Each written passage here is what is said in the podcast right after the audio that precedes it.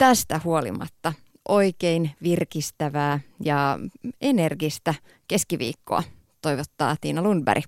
On aika lähteä jälleen liikuntatunnille.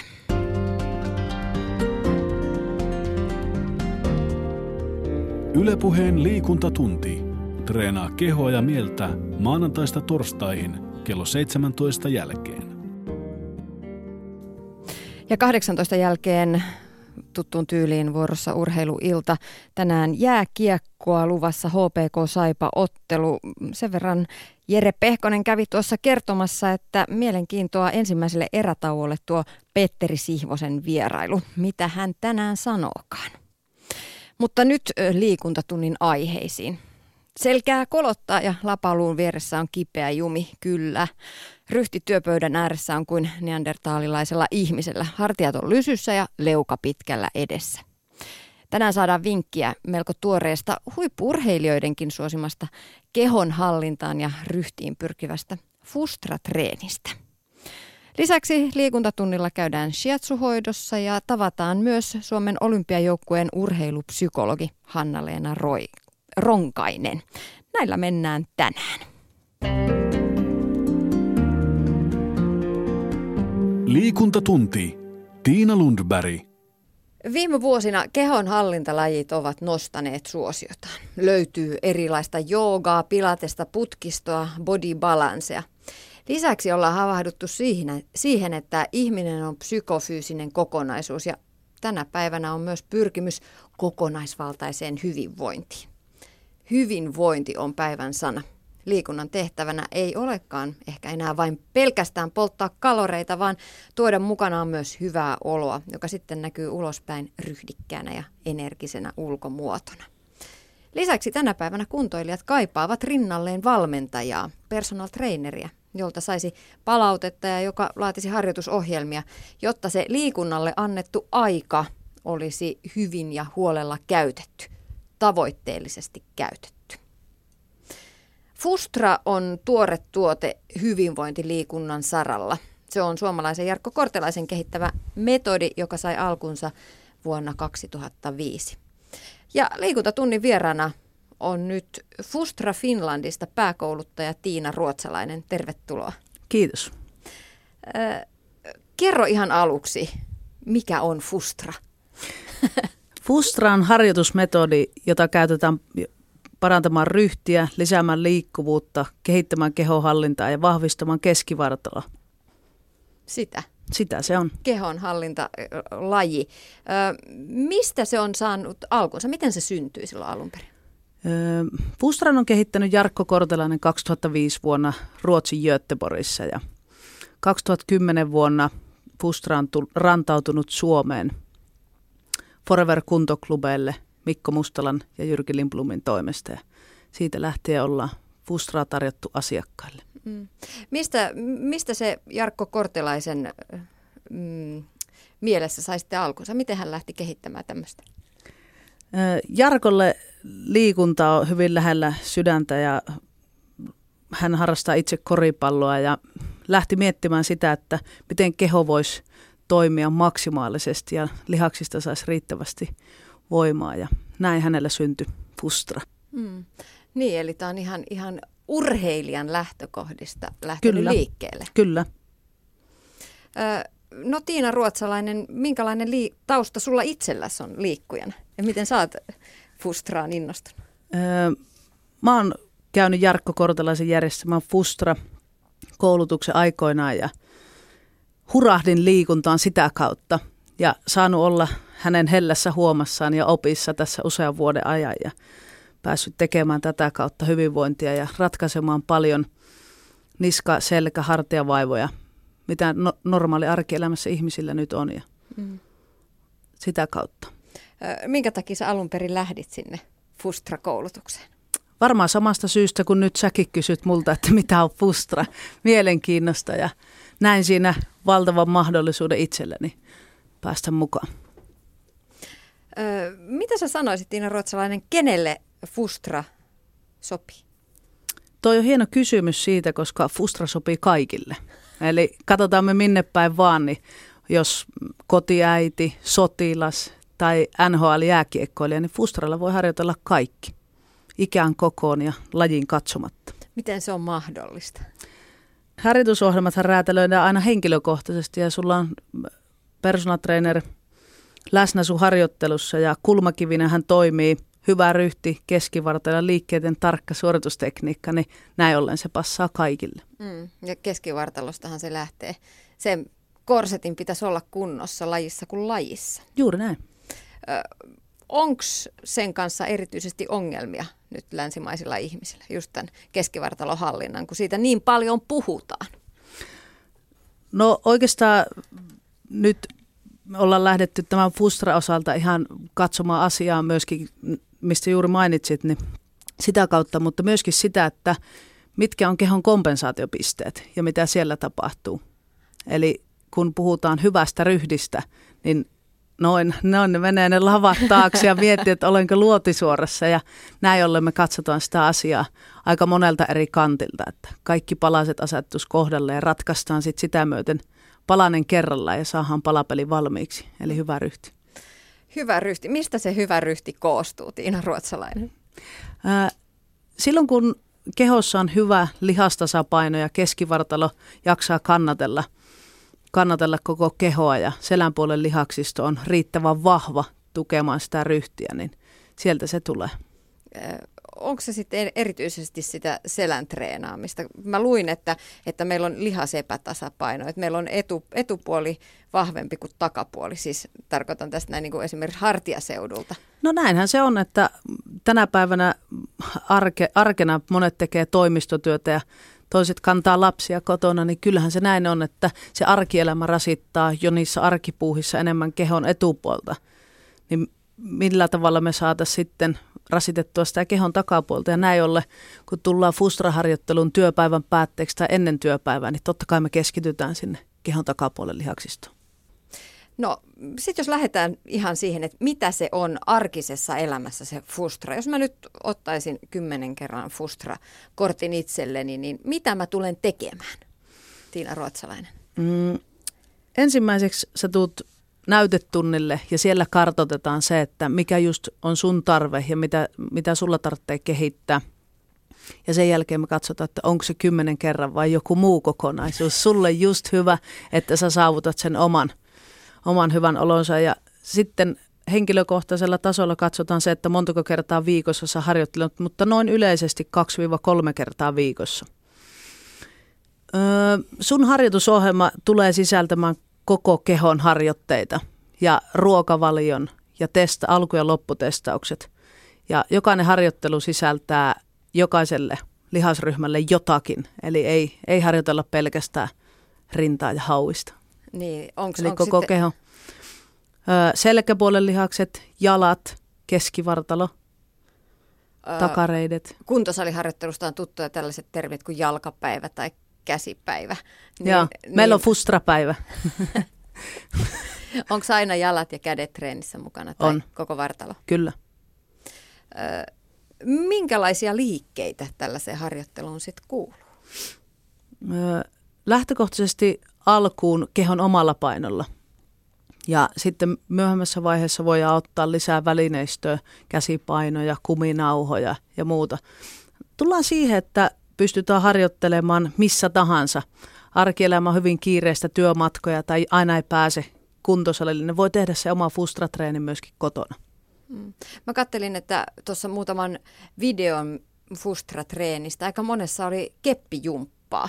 Onko keppijumppa osa fustratreeniä? Joo, kyllä, kyllä meidän välineistö on keppi ja pieni foomipalikka hyvin vahvasti, että liikkuvuus on hyvin merkittävä osa hyvää ryhtiä.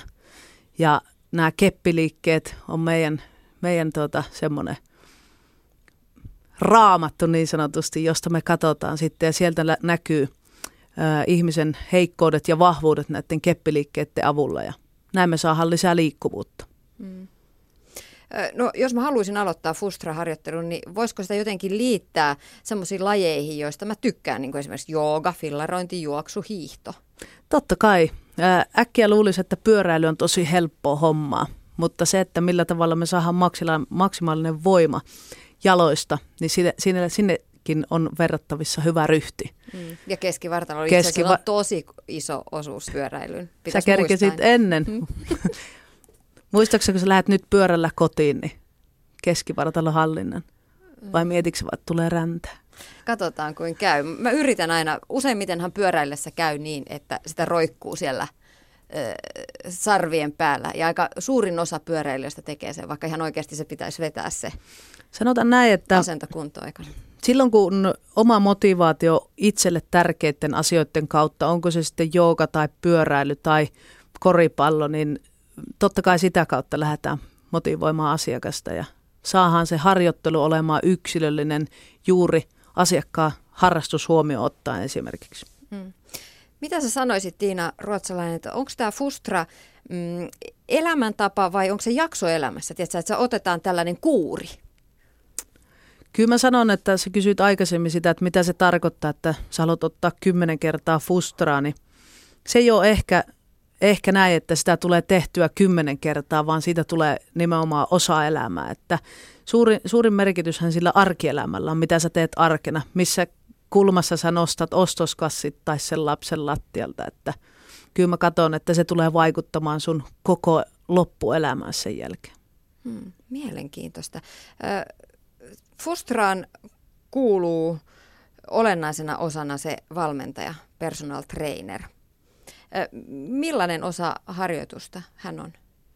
Hyvin merkittävä osa harjoittelua, eli mm, asiakas on 60-90 minuuttia valmentajan kanssa yksityisesti singlenä ja tota, valmentaja seuraa joka sekuntia, kun sä teet ja puristaa susta juuri ne heikot lihakset töihin, eli se on hyvin merkittävä osa koko harjoittelua.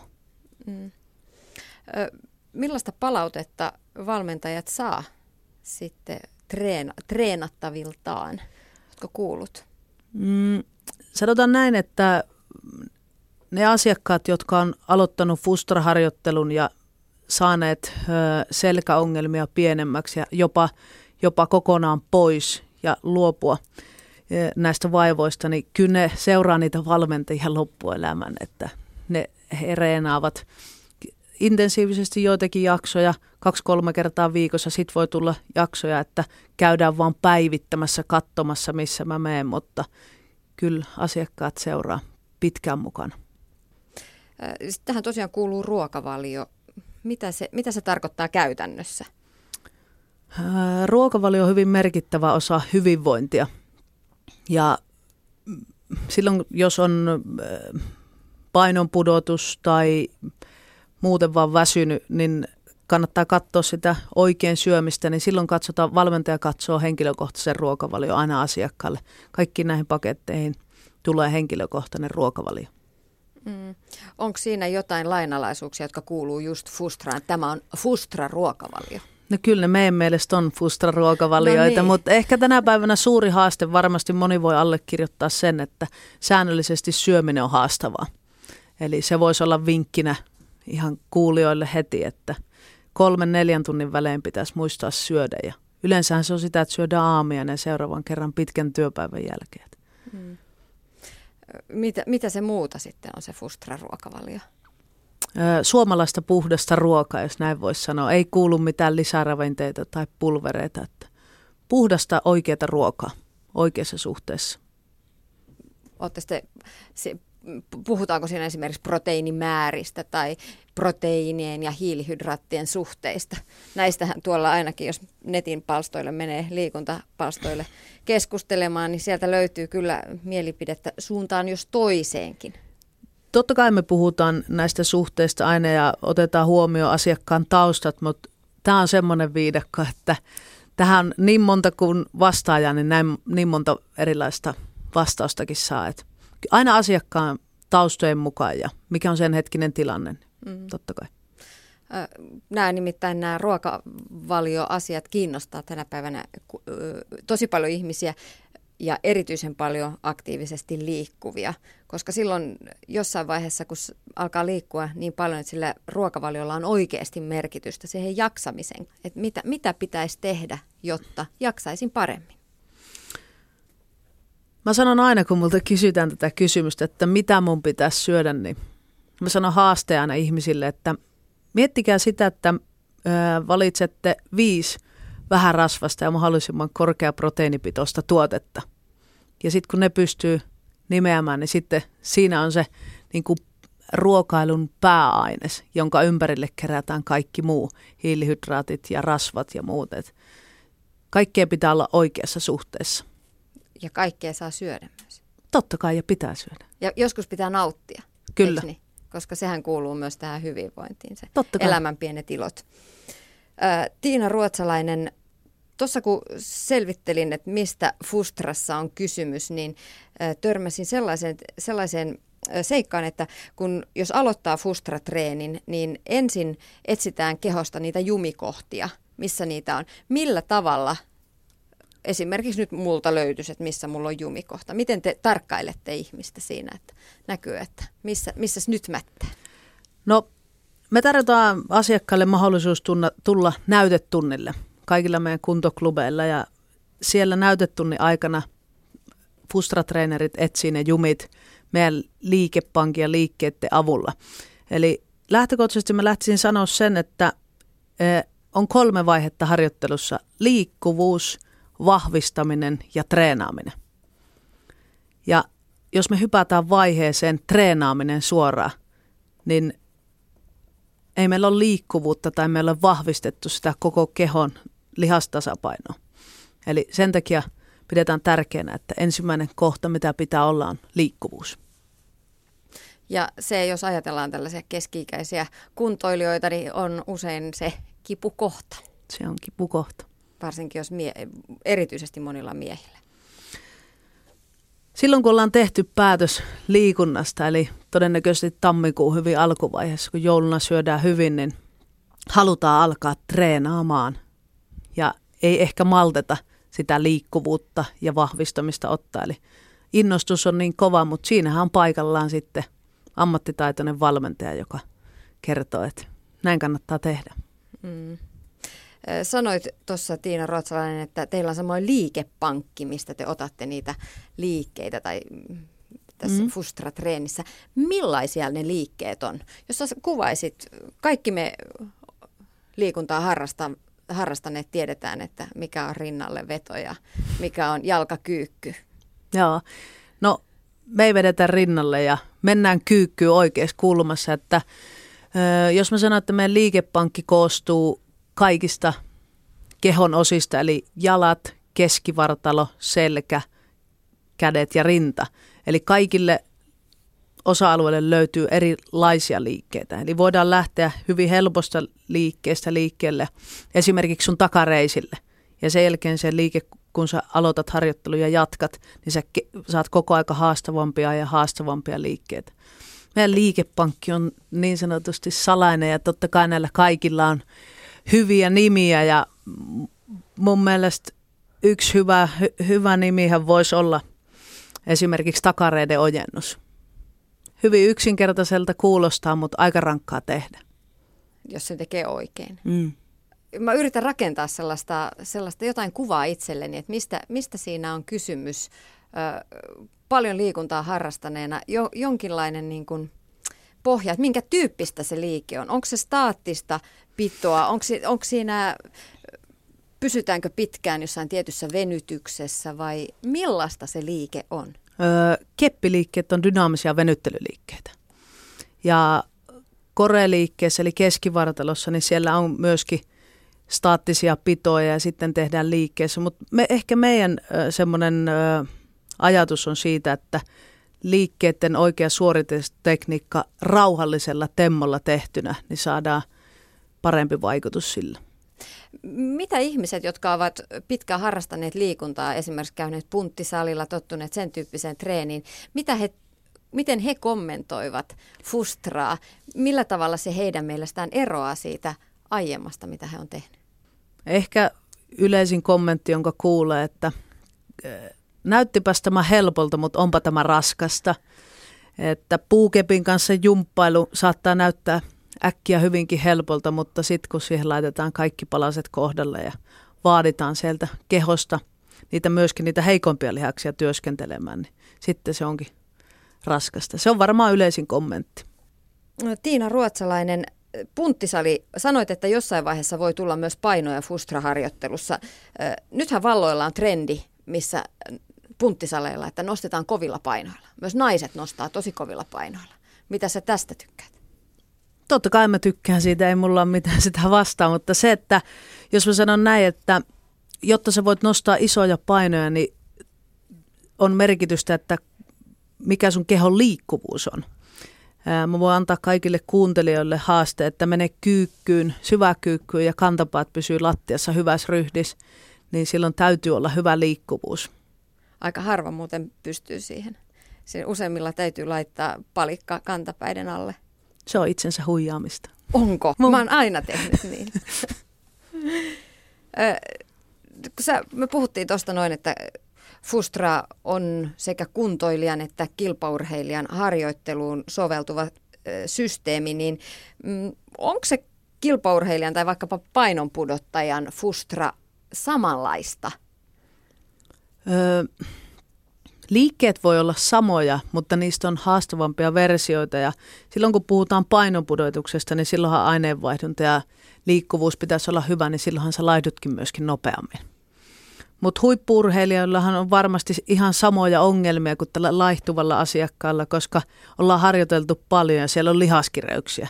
Niin taas vaan avataan sitä lihaksistoa ja vahvistetaan, jotta se lihaksisto voisi toimia maksimaalisesti huippurheilijalla. Liikkuvuus nousee tosi kovasti tässä esille. Onks, jos lähtee harrastamaan äh, fustraa, niin äh, onko siinä tavoitteita, kuten esimerkiksi spakaati tai joku tällainen perinteinen, nyt olen notkea, osaan spakaatin merkki? Kyllä mä lähtisin siitä arkielämän kivuttomuudesta, jos on selkä ja niskavaivoja tai nukut huonosti, niin kyllä mä lähtisin siitä arkielämän hyvinvoinnista, että se voisi olla meidän kaikkien tavoite. Mm, pikemminkin kuin spakaati. Eikö vaan? No en tiedä, tavoitteita täytyy elämässä olla. Mä tuossa selailin, selailin vähän hintoja, niin katsoin, että kymmenen kerran paketti eräällä kuntoklubilla maksoi 790 euroa ja samalla klubilla täydellinen tämmöinen Fustra-paketti oli kolme ja puoli tuhatta euroa. Äh, ihan tyhjä tasku ei, ei kyllä mukaan voi lähteä. Öö, kaikilla Fustra-klubeilla, jossa Fustra-harjoittelua löytyy, niin pääsee tutustumaan Fustra-harjoitteluun 25 eurolla. Et kyllä mä uskon, että kaikilla on mahdollisuus päästä tutustumaan tähän Fustran saloihin. Mm. No minkä takia sä suosittelisit, että kannattaisi?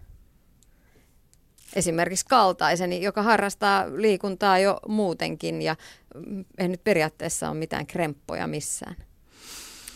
Öö, No mä kattelen tätä sun hartialinjaa, niin mä oikeastaan näen tuolta oikean lavan takaa sen mahtavan jumi, joka vaivaa illalla siellä pitkän Se on työpä... kyllä vasemmalla. Ah, okei, okay, okei. Okay. Meni väärin, mutta ehkä siinä voisi olla syy, minkä takia sun kannattaisi lähteä fustraan.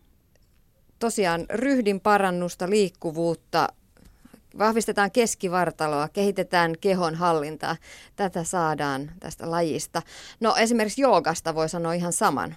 Samat tavoitteet on myös pilateksessa. Metod putkisto tähtää myös näihin kehon hallintaan, keskivartalon vahvistamiseen, parantaa ryhtiä ja liikkuvuutta. Mikä tekee Fustrasta ainutlaatuisen? Mm, tulokset ja se, että se harjoitusmetodi on yksilöllistä. Eli sä saat exact itselle just mitä mun kannattaa tehdä tai mitä sun kannattaa tehdä. Eli jos meet johonkin ryhmään, niin sä et saa henkilökohtaista ohjausta. Et ehkä mä sanoisin näin, että siinä on se yksilöllisyyspuoli mm. enemmän kuin näissä edellä mainituissa. No lopuksi vielä joulun aika lähestyy. Tiina Ruotsalainen, minkälaiset joulun ajan liikuntavinkit annat meille lysyhartiaisille toimistotyöläisille? Kaikkien kuuluu nauttia joulusta ja se on rauhallista aikaa, mutta ihan terve arkiliikunta niin voisi olla joulunpyhiksi semmoinen mukava haaste ja miettiä, että tulee kokeilemaan fustraa. Kiitos vierailusta. Kiitos. Liikuntatunti. Tiina Lundberg. Tiina Ruotsalainen Fustra Finlandin pääkouluttaja oli siis tänään vieraanamme. Fustran tosiaan luvataan parantavan niska- ja hartiaseudun vaivoja. Vaikeutena monelle tässäkin on se, että asian eteen pitäisi tehdä itse jotain. Pitäisi patistaa itsensä liikkeelle. Se ongelma, kun ei parane nappia painamalla tai pillereitä popsimalla. Seuraavaksi tavataan heppu, jonka näkö, omasta näkökulmastaan tietää, mistä niska- ja hartiaseudun ongelmat voivat myös johtua. Suomalainen nimittäin huolehtii autostaan paljon paremmin kuin jaloistaan. Näin väittää podologi Antti Hakala, joka on tutkinut suomalaisten jalkoja yli 40 vuotta. Välinpitämättömyys jalkoja kohtaan näkyy monenlaisina terveysongelmina. Hakala on kehittänyt erikoispohjallisen, joka valmistetaan hammasproteesin tarkkuudella. Karoliina Kemppainen tapasi podologin tämän Oulun vierailun yhteydessä työnsä äärellä totta kai. Meillä ei välitetä jalosta mitään, ei ymmärretä. Mitkä on niin kuin pahimmat tavat, joilla me laiminlyödään omia jalkojamme? Ostetaan huonoja, halpoja kenkiä. Suomalainen käytti kenkien ostoon vuonna 11 vain 44 euroa. Me olemme 57. maa maailmassa kenkien käyttäjämaana surkeimmista surkeimpia. Ja huonot kengät aiheuttaa sitten eniten ongelmia tai huonot ja, ja halvat? Niissä maissa, joissa käytetään kunnon kenkiä, heillä on paljon vähemmän jalkavammoja. Mikä tekee hyvän kengän? Hyvä kenkä on silloin, kun se istuu jalkaan. Lestin täytyy olla oikea ja ennen kaikkea sitten, että sen kengän muoto on jalan mukana. Otetaanpa pikkusen, niin mä teen tämän mittauksen tässä. Niin, tässä on tosiaan asiakas juuri vastaanotolla ja jalkoja mittaillaan. Antti Hakala venyttelee tuolla tavalla ja on jotakin merkkejäkin piirtänyt sinne Joo, nilkoihin. Mitä ne kohdistusmerkit tarkoittaa? Tällä tavalla pystyn mittaamaan maisan alarajan pituuseron. Vasen on alempana. Joo. Hän on vasen alaraja pidempi kuin oikea. Kuinka tyypillistä tämmöinen rajojen eripituisuus on? Jokainen ole ihmisellä. Ei ole mitään tyypillistä, vaan ei, maailmaan ei voi syntyä ihmistä olla alarajat yhtä pitkät. Se on täysin mahdotonta. Se on biologisesti mahdotonta. No minkälaisia ongelmia tämä eripituisuus voi ihmiselle aiheuttaa? Kaikkein tavallisin ongelma on issias kivut. Issias kivut, niin noin voi sanoa, että on 92 prosentilla niistä, joilla alarajojen pituus on enemmän kuin 12 milliä. Kaikkein tavallisin kipu on tuota, ristiselässä, keskellä ristilläkää täällä, ja se on enemmän oikealla puolella. Sitten on lonkalla, pakaralla kipua sieltä polveen tänne, polven sisä etu alareunaan, ja sitten teillä naisilla on hyvin usein kipua nivusissa nivusten yläosassa, täällä keskellä tai sisäpuolella. Joskus on reiden edessä tässä ja sitten kaikkein tavallisimpia on polven, onko sulla kipua polvessa tässä näin? Joo, on aivan. No, nyt pääset eroon siitä sitten. Ilmeisesti nämä ongelmat ja kivut ei rajoitu pelkästään tänne alarajoihin. Ei. Ne on myöskin niskaharti olkapäässä, eli sinulla on täällä vasemmalla puolella niskaharti olkapäässä ilmeisesti kipua täällä näin. Ja sitten onko puutunut nämä kolme sormea täällä ulkoreunalla? Ei, mutta mulla on ollut niska viime päivinä todella jumissa ja kipeä. Se johtuu tuosta pituuserosta. No, minkäs tuomio näille mun kengille? Suoraan roskiin. Annapa se toinen kenkä Tämä on just se naisten kaikkein kamalin asia. Että meillä käytetään tämmöisiä kenkiä, joita ei missään tapauksessa saisi käyttää, jos haluaa pysyä terveenä. Tässä on korko aivan uskomattoman korkea. Eli kun vähennetään koron paksuudesta anturan paksuus, se mitä jää jäljellä, se on koron nettokorkeus, niin se ei saa koskaan ylittää 31 milliä. Ja suomalaisnaisella se pitäisi olla 16-23-24 milliä. Pieni tota noin, ilkeä kysymys. Kun on keskussairaala ja sairaalassa on sata potilasta ortopedisella tai kirurgisella osastolla, kuinka monta sadasta on naisia? 96. Annetaanko pisteet? Joo. Joo. 8400 on naisia. Näin se vaan Ja minkä takia ne naiset on siellä johtavassa asemassa? Se on just liian korkeat korot. Tässä on tuota nettokorkeus sinulla. Eli tämä on 52 milliä. Eli tämä on noin paljon liian korkea. Ja heitä, heitä suoraan roski, jos haluat parantua. Jos minä näihin vielä kävelen, näillä kävelen vielä pois täältä, mutta sitten roski. Ei, an, annetaanko? annetaanko No annetaan. Näin totesi podologi Antti Hakala. Oikeasti jaloista kannattaisi pitää parempaa huolta. Sitten lähdetään taas hoitoon. Hoidossa sarjassa tutustutaan tänään yli tuhat vuotta vanhaan japanilaisten versioon akupunktiosta, eli shiatsuun. Sinä Anni Haiko teit tässä juuri minulle yli sata vuotta vanhan shiatsu-hoidon, jos sitä semmoisella nimellä voisi sanoa.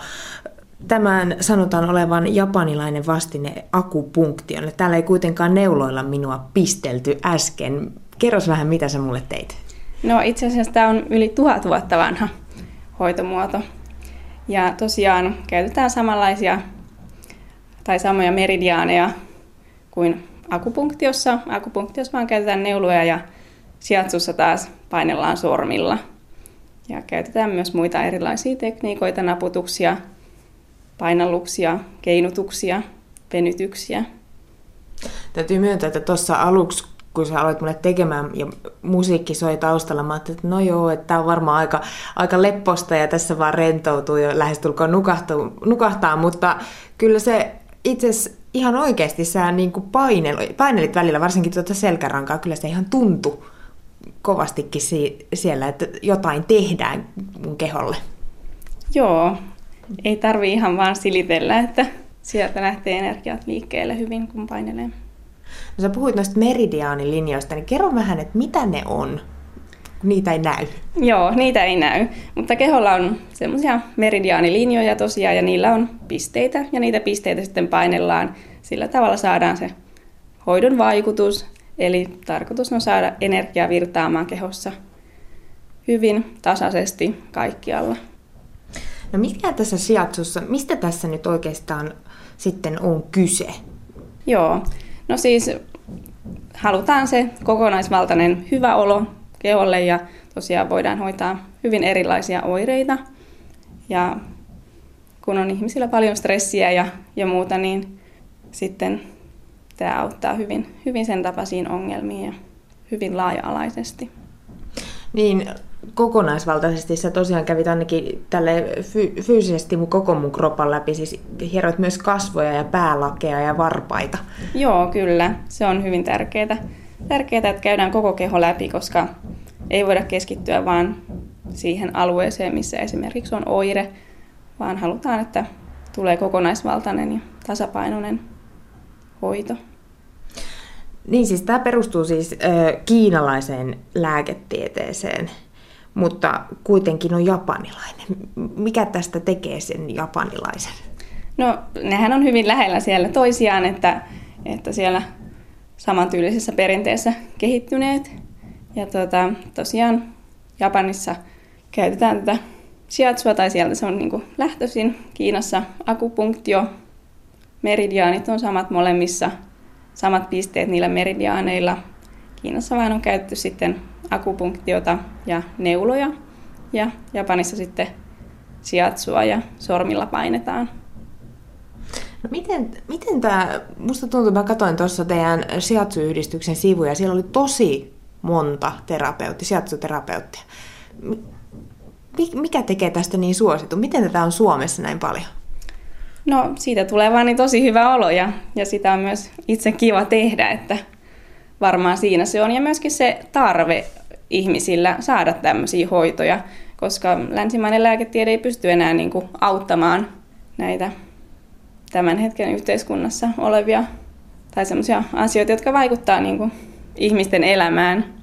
Työ, työelämä on tosi stressaavaa, niin sitten halutaan siihen jotain, jotain keinoja ja myöskin on sellaisia ongelmia, lääketieteellisiä ongelmia ehkä asiakkailla ja he eivät sitten löydä kuitenkaan sitä apukeinoa siitä länsimaista lääketieteestä ja on testattu kaikki, kaikki keinot, niin sitten tullaan hakemaan sitä apua sijatsusta muun muassa. Niin tosiaan, että sille, että sijatsu parantaisi tai ehkäisi sairauksia, ei ole tosiaan tieteellisiä todisteita tai ainakaan semmoisia, mikä länsimainen lääketiede hyväksyisi. Mutta mikä esimerkiksi saa sinut, Anni Haiko, uskomaan, että tämä tosiaan auttaa niitä ihmisiä, jotka on, ovat etsineet sitä apua? No, tieteellisillä kokeilla ei voida ihan samalla tavalla kaikkea testata, että nämä hoidot ei ole sillä tavalla testattavissa niillä. Ne on kuitenkin jossain määrin rajalliset tutkimukset, niin, mutta ihan kokemuksella voin sanoa ja kokemuksella mitä olen oppinut ja mitä olen nähnyt ja huomannut, niin voin sanoa, että toimii. Niin mä tulin tänne tänään ihan silkasta uteliaisuudesta, mutta minkä takia esimerkiksi sun luokse tulee asiakkaita? Mitkä on ne vaivat, mihin halutaan? Onko se se stressi aina? No hyvin paljon ihmiset on stressaantuneita, halutaan rentoutumista, erilaiset kiputilat, on paljon niskajännitystä, hartiakipuja, kun istutaan paljon tietokoneella, sitten ihan unettomuuteen, masennukseen, päänsärkyyn, hyvin monenlaisiin e- vaivoihin. Miten sinä, Anni Haiko, opiskelet juuri nyt kaksivuotista Shiatsu Master-koulutusta ja valmistut siis puolen vuoden päästä. Miten sinä löysit tämän hoitomuodon? No se tuli mulle ihan sattumalta. En ollut ikinä käynyt Shiatsu-hoidossa ja löysin sitten Shiatsu-kurssin ja päätin sinne mennä ja se vei sitten mennessään. Siitä tuli sitten lopulta ammattikin. Mikä siinä on niin kivaa tai mikä on parasta? No asiakkaiden kohtaaminen on ihanaa ja se, että voi auttaa. No, mua kiinnostaa toisaalta myös se, että, että, että master-koulutus. Mitä se koulutus pitää sisällä? Mit, mitä te op- opiskelette siinä? Tosiaan erilaisiin sairauksiin tiettyjä hoitokeinoja, mitä voidaan tehdä esimerkiksi kun ihmisellä on burnout tai unettomuus tai monenlaisia oireita käydään läpi. Käydään läpi myös ravitsemusta sitä kautta, miten voidaan hoitaa, hoitaa ihmisiä hyvin erilaisissa tilanteissa. Onko sinulle tule vastaan vielä koskaan semmoista asiakasta vastaan, jota sä et ole oikein osannut auttaa? No ei ole tullut kyllä sellaista, että joskus voi olla haastavia tapauksia ja sitten huomaa, että no haastan itseni tässä, että katsotaan mitä tapahtuu ja kyllä, kyllä on asiakkaat lähteneet tyytyväisinä täältä ja se on aina paras palkkio mulle itsellenikin. Niin sä sanoit, että olette myös ravitsemusta opiskellut. Mites nyt tämän hoidon jälkeen sitten? Itse nyt tuli mieleen, kun mä muistan nämä purkit tässä sun pöydällä. Sä laitoit mullekin korvan taakse ja tuohon rintaan tämmöistä jotain eteeristä öljyä. Kerros vähän, että miksi, miksi näin? Joo, mä käytän sijaitsuhoidon tukena näitä Young Living eteerisiä öljyjä. Nämä on korkealaatuisia eteerisiä öljyjä ja sitten niillä on myös tämmöisiä omia öljysekoituksia. Ja hoidon aikana mä valitsen ne öljyt, mitkä tuntuu, tuntuu sillä hetkellä tarpeellisilta sille asiakkaalle. Ja tota, sitten ne tukee hyvin sitä hoitoa ja auttaa sitä kautta. Mitä sä mulle laitoit? Mä laitoin tuommoista Choi-öljysekoitusta. Mitä se, mitä se auttaa? No sulle tulee tosi iloinen, ihana, ihana olo siitä. Toivottavasti se toimii. Kyllä mä ainakin olen ihan hyvillä mielin vielä t- tähän mennessä, tähän aamuun mennessä. Miten muuten tänä aamuna mä joudunkin herättää sut vähän aikaisemmin, koska mä tulinkin näin aamusta, mutta miten, onko sillä väliä, että mihin aikaa päivästä esimerkiksi shiatsussa käy? No ei silloin väliä, voi tulla aamullakin hoitoon, kuten huomasit. Yleensä tietysti ihmiset käy illalla sen takia, kun ovat töissä. Ja voi olla sitten mukava, kun on hoidossa rentoutunut, niin voi sitten ottaa rauhallisesti sen jälkeen. No onko tässä nyt sitten jotain rajoitteita? Saako jokainen ihminen tulla tänne vai onko jotain sairauksia esimerkiksi, milloin ei, ei kannata tulla? No aina katsotaan tilanteen mukaan. Jos ihmisellä on paljon sairauksia, niin pitää miettiä, että voiko silloin tulla sijatsuhoitoon. Jos on syöpähoito menossa, niin silloin ei suositella sijatsua. Ja yleensä muutenkaan ei välttämättä silloin, kun sairastaa syöpää, niin hoideta sijatsulla. Ja no sitten raskauden ensimmäisen kolmanneksen aikana ei hoideta, mutta raskauden loppuvaihe, loppuvaiheessa voi sitten kyllä ottaa sijatsuhoitoja. Mutta aina katsotaan sen tilanteen mukaan, että ja jos on paljon sairauksia, niin voi lääkäriltäkin sitten kysyä, että miten, miten toimitaan, suositteleeko hän. Täytyy vielä kysyä, ootko käynyt itse oikein Japanissa asti sijaitsussa? No en ole käynyt Japanissa asti, että Suomessa on saanut sijaitsua vielä tähän saakka. Yle Puhe. Suvi Puukankaan haastateltavana oli shiatsu-terapeutti Anni Haiko. Oululainen urheilupsykologi Hanna-Leena Ronkainen on ensimmäinen Suomen olympiajoukkueen urheilupsykologi. Tanja Hannus tapasi naisen. Suomen olympiajoukkueen urheilupsykologi Hanna-Leena Ronkainen. Onko kaikkien lajien psykologinen valmennus tavallaan samanlaista vai onko siinä paljon eroa esimerkiksi talviurheilulajien välillä? No kyllä varmaan niin kuin joitakin eroja löytyy esimerkiksi äh, taito- ja kestävyyslajien välillä. Että semmoisia erilaisia nyansseja siinä on, mutta toki teemat on, on samanlaisia. Monet urheilijat miettii ja pohtii ihan samoja kysymyksiä ja ja jos mietitään niin kuin ihan vaikka tämmöistä henkistä valmistautumista, niin toki ne asiat on ihan samanlaisia. Ollaanko Suomessa minkälaisessa tilanteessa psykologisen valmennuksen kanssa? Miten hyvin meillä on asiat verrattuna vaikka aina kilpakumppaneista Ruotsista puhutaan, niin vaikkapa Ruotsiin? No totta on, että naapurimaassa on pitemmät juuret urheilupsykologialla, ja, ja tota, mutta mä haluaisin katsoa niin kuin tai kohdistaa ajatukset jo tulevaan. Ja mun mielestä tämä aika nyt on Suomessa kypsä tälle urheilupsykologialle ja meillä on upeita, upeita urheilupsykologeja, jotka tekee tätä työtä urheilijoiden kanssa. Ja monille urheilijoilla on ollutkin jo psykologi siinä oman valmistautumisen tuella, että tota, ää, mä, mä näen, että me ollaan menossa tosi hyvään suuntaan ja, ja meillä on hyvät niin kuin, hedelmällinen niin kuin, aika luoda semmoista uutta mallia, mikä toimii taas niin kuin tässä meidän Suomen systeemissä, että, että kopioimalla ei, ei saada hyvää, vaan, vaan miettimällä, että mitkä ne meidän suomalaisten tarpeet on. Miksi me ollaan oltu hitaampia kuin muut? Se on vaikea, iso kysymys. Siihen on varmaan vaikuttanut moni asia. Tota, yksi varmaan tietenkin on se, että, että Suomessa ei ole sellaista systemaattista koulutusjärjestelmää, joka on, olisi mahdollistanut niin kuin, urheilupsykologian niin erikoistumisen vaikkapa psykologian opintojen jälkeen. Mutta tota, siihen mä en osaa jotenkin syvempää selitystä antaa, että, että tota, tietoisuus on lisääntynyt viime aikoina ja, ja tota, suomalaiset on, on kyllä tosi myönteisesti tähän suhtautuvaisia, että, että asenteesta se ei ainakaan ole kiinni.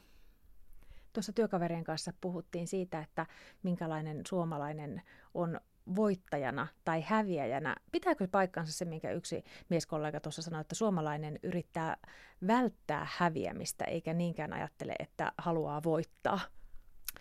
No mä en usko niin tämmöisiin yleistyksiin että, tai semmoisiin uskomuksiin, että jenkit on aina vahvempia tai ruotsalaiset on onnekkaampia, että, että tota, ne, ne vois mun mielestä jolla kastaa matoa alle, että enemmänkin on kyse siitä, että, että, tota, että jokainen urheilija niin kuin miettii omalta kohdaltaan, mikä se häntä auttava niin kuin ajatus tai suhtautuminen voi olla. Että toki jos urheilija miettii enemmänkin sitä häviämisen välttämistä, niin silloin, silloin se keskittyminen ja semmoinen energian, energia ei ehkä mene ihan oikeisiin asioihin, että et, et toki se, se tavoitteen asettelu niin kannattaa muotoilla niin, että se on kohti sitä positiivista kuin jonkun asian välttämistä.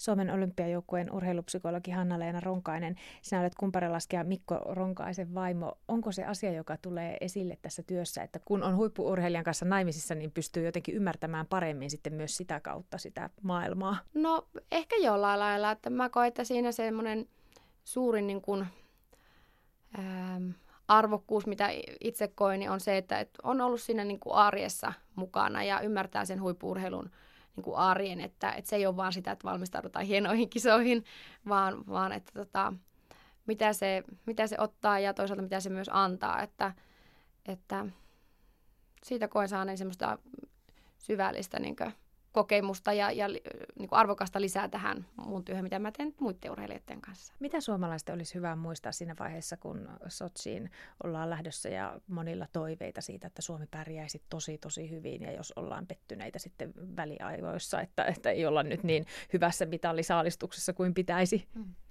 No siinä vaiheessa ihan vaan niin kuin keskittyä siihen omaan positiiviseen mielentilan ylläpitämiseen. Et siinä vaiheessa kaikki työ on tehty ja, ja tota, siinä vaiheessa urheilijalla on hyvä vaan niin kuin nauttia siitä tilanteesta ja kokea sitä semmoista niin kuin etuoikeutettua olotilaa että, et, ja olla ylpeänä siitä, että, että on Suomen joukkueessa ja, ja edustaa niin rintarottingilla sitä omaa lajiaan, että, että tota, ja siihen me muu kisatiimi sitten halutaan tehdä töitä, että urheilijalla olisi semmoinen niin kuin olo, että he voivat olla turvallisin ja, ja leppoisin mielin siellä kisakylässä, että, että muuhun ei tarvitse keskittyä kuin siihen vaan niin kuin vapautuneeseen olemiseen.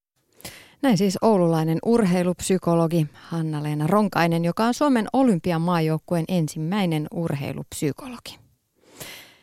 Tänään oli täällä pääkaupunkiseudulla lenkkeilijöillä, pyöräilijöillä ja kävelijöillä täydellinen pääkallokeli. Eilen satanut lumi oli sulannut ja jäätynyt paikoitellen peilijääksi, jonka päällä kiilteli vielä pieni vesikerros. Moni jalankulkija olikin valinnut tien penkereen turvallisimmaksi paikaksi taivaltaa. Koiran kakkaa on kengissä todennäköisesti tällä reittivalinnalla. No 2000-luvun alkupuolella tämä on ollut täysin normaali talvikeli, näin muistelen. Viime talvina on ollut niin paljon lunta, että, että muistot ö, hämärtyy. Mutta muistelen erästäkin talvea, kun vähäistä lunta tuli vasta helmikuussa ja siihen asti liukasteltiin. Itse ottaisin mieluummin ne lumikinokset, liukkaus ja pimeys. Se on paljon pahempaa. Nyt kysytään, miten teistä oikein pidetään huolta. Esimerkkimme tulee Oulusta. Minkälaiset säännöt ja normit Oulun kaupungin katuurakoitsijoilla on ja minkälaisia haasteita nämä muuttuvat talviolosuhteet luovat? Sitä selvittää Kati Jurkko. VRJ Services Oy on yksi näistä kaupungin urakoitsijoista. Työmaapäällikkö Tanja Soini, aloitetaan tästä aamusta. Millä tavalla te teette nämä päätökset, että milloin lähdetään hiekottamaan ja milloin ei? Meillä on päivystyssysteemi, eli meillä on ihan ihminen, joka käy nämä alueet kiertämässä ja katsomassa silloin yöllä, yöllä ja ilta-aikaa ja päivällä tietenkin seurataan, niin sitten, sitten käydään katsomassa ihan maastoutaan tuonne maastoon, että milloin on, milloin on liukasta ja miten keli etenee, seurataan keliä koko ajan ja tehdään päätös, että lähdetäänkö hiekottaa auraamaan, mitä lähdetään tekemään. No se, että miten te hoidatte näitä alueita, niin sehän on tarkoin määritellyt. Teillä on normit ja speksit ja te noudatatte niitä tarkkaan. Oulun kaupunki pitää huolen siitä, että asiat on kunnossa. Niin ö, minkälaiset on ne perussäännöt ylläpidon kannalta? No perussääntöjä on semmoisia, että tiestö on jaettu kolmeen luokkaan, ykkös-, kakkos-, kolmosluokkaan ja sitten on vielä yksityistiet. Ja perussääntöinä on se, että ykkösluokka hoidettaisiin aina ennen näitä liikenteen ruuhkatunteja, eli ennen seitsemää ja ennen kello 16. Viikonloppuna on pieniä li- lievennyksiä asiaan. Mutta pyritään siihen, että silloin kun keli on semmoinen, että ehditään hoitaa kolme tuntia menneen noin, kun hoidetaan nämä ykkösluokat, niin hoidetaan liukkauden torjunta tai lumen auraaminen ennen sitä kello seitsemää. Ovatko nämä lumen senttimäärät vain urbaani legenda vai ovatko ne todellisia? Oletteko te mittatikun kanssa tuolla tien varressa mittaamassa kuinka syvästi sitä lunta mahtaa ollakaan tiellä. Kyllä, kyllä ihan päivystäjä ja työjohto käy mittaamassa, ihan, ihan mitaan kanssa käydään mittaamassa. Useista eri paikoista mitataan, mitataan näitä senttimääriä ja sen mukaan sitten lähdetään auraamaan. No paljasta nyt nämä strategiset mitat. No ykkösluokalla senttiraja on kolme senttiä, kakkos- ja kolmosluokalla sitten viisi senttiä. Ja aina palataan sitten, jos on jatkuva sain, niin aina palataan tänne ykkösluokalle, koska se on tärkeintä tärkeitä niin tämmöistä kokoja väylästöä. No silloin kun valitetaan, niin mistä valitetaan? No kyllä se on siitä, että miksi ei ole siellä meidän, meidän perällä käyty ja miksi, miksi joku kevyen liikenteen väylä ei vielä ole hiekotettu. Että tavallaan näihin luokka-asioihin sitten, että, että miksi, ja miksi palataan sinne ykkösluokan väylille aina välissä, niin se on, se on semmoinen asia, joka niin herättää keskustelua.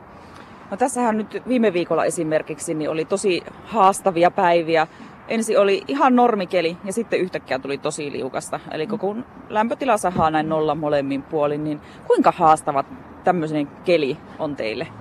Kyllä se on toilla haastavaa, että esimerkiksi tuommoisella keleillä, että tulee vähän lunta ja sitten aletaan niin alkaa menneen paikat jäähän, niin kun sinne lumeen sekkaan ei voi esimerkiksi hiekottaa ennakkoon, kun se ei kauheasti siellä auta. Siellä, että se pitää vähän odottaa, että että sinne se hiekotusmateriaali sitten myös auttaa siellä, että se ei vaan katoa sinne lumeesekkaan, että, eikä uppoa niin läpi sitten siitä pehmeästä lumeesta. Aha, eli minkälainen, on, minkälainen se tien pinnan pitää olla, että siihen hiekkaa laitetaan? No kyllä se semmoinen, että kun se on liukas ja vähän kova, niin silloin se niin siihen auttaa, että kun se alkaa pakastumaan keli, niin silloin, se, silloin, silloin niin rupeaa tämä hiekotusmateriaali puremaan siihen liukkauteen. Mutta mehän tehdään liukkauden torjuntaa sitten myös karhentamalla, että karhennetaan paikkoja, että toisinaan käytetään sitten tätäkin konstia. No se, että se yhden kerran se hiekka laitetaan pintaan, niin sehän ei välttämättä riitä, jos keli on se, mikä on. Ei, ei riitä, että esimerkiksi viime viikolla niin jouduttiin taas palaamaan takaisin ykkösluokan väylille, että kun hiekka painu läpi, läpi tuosta, kun se lämpötila sahas nolla molemmin puolin, niin jouduttiin palaamaan taas takaisin sitten ykkösluokan väyliä hiekottaan. Että... Niin, eli se mm. tarkoittaa sitä, että nämä kakkos- ja kolmosluokat niin. joutuu taas odottamaan. Kyllä, kyllä, tätä se tarkoittaa. Ja sillä, tämä on juuri se, joka monesti ihmisissä herättää sitten sitä keskustelua. Kylläpä kyllä. No, no se tiedetään jo, että hiekan kevyen liikenteen väylillä ei saa olla semmoista terävää kallion murskettavaa, että se, että se rikkoisi polkupyörien kumeja. Mutta entäpä sitten se hiekoitusura, onko siitäkin tar- tarkat säädökset, että kuinka leveä se pitää olla? Kyllä, kyllä niin laajasta laitaan hiekotus tulee olla niin kevyen liikenteen väylällä, että kyllä se noilla hiekottimilla tulee, tuleekin niin hoidettua, että niiden leveys on semmoinen, että se saadaan niin kevyen liikenteen väylältä. Ei jätetä rantua toiseen laitaan, että kyllä se niin kauttaaltaan pitää hiekottaa. No niin, se on sitten huono uutinen niille, jotka tykkäävät potkutella potkurilla tai sitten vetävät lasta tai ostoksia pulkassa. Kyllä joo, että se, se on sitten monesti varsinkin pakkaskeleillä, kun joudutaan lähteä liukkauden torjuntaan, niin se herättää sitten kysymyksiä, että miksi ei voisi jättää toiseen laitaan semmoista hiekottamatonta aluetta siinä pystyisi potkuttelleen tai vettään pulkkaa, mutta se ei käytännössä, käytännössä oikein ole mahdollista. Miksi ei? Se hiekka tuppaa leviään, leviämään sinne, sinne hiekottamattomallekin puolelle ja sitten esimerkiksi risteys, risteysalueet olisi haastavaa, että hiekotetaanko ne riste, pyöräteiden risteykset vai ei, että ketä siinä niin palvellaan ja sitten se merkkaaminen, että mikä laita on hiekotettu ja mikä ei, että varsinkin jos vähän tulee lunta päälle, niin ihmiset ei näe, että kumpi laita tässä nyt on hiekotettu. Että. Näin kertoi työmaapäällikkö Tanja Soini. Tässä oli liikuntatunnin jutut tältä keskiviikolta. On uutisten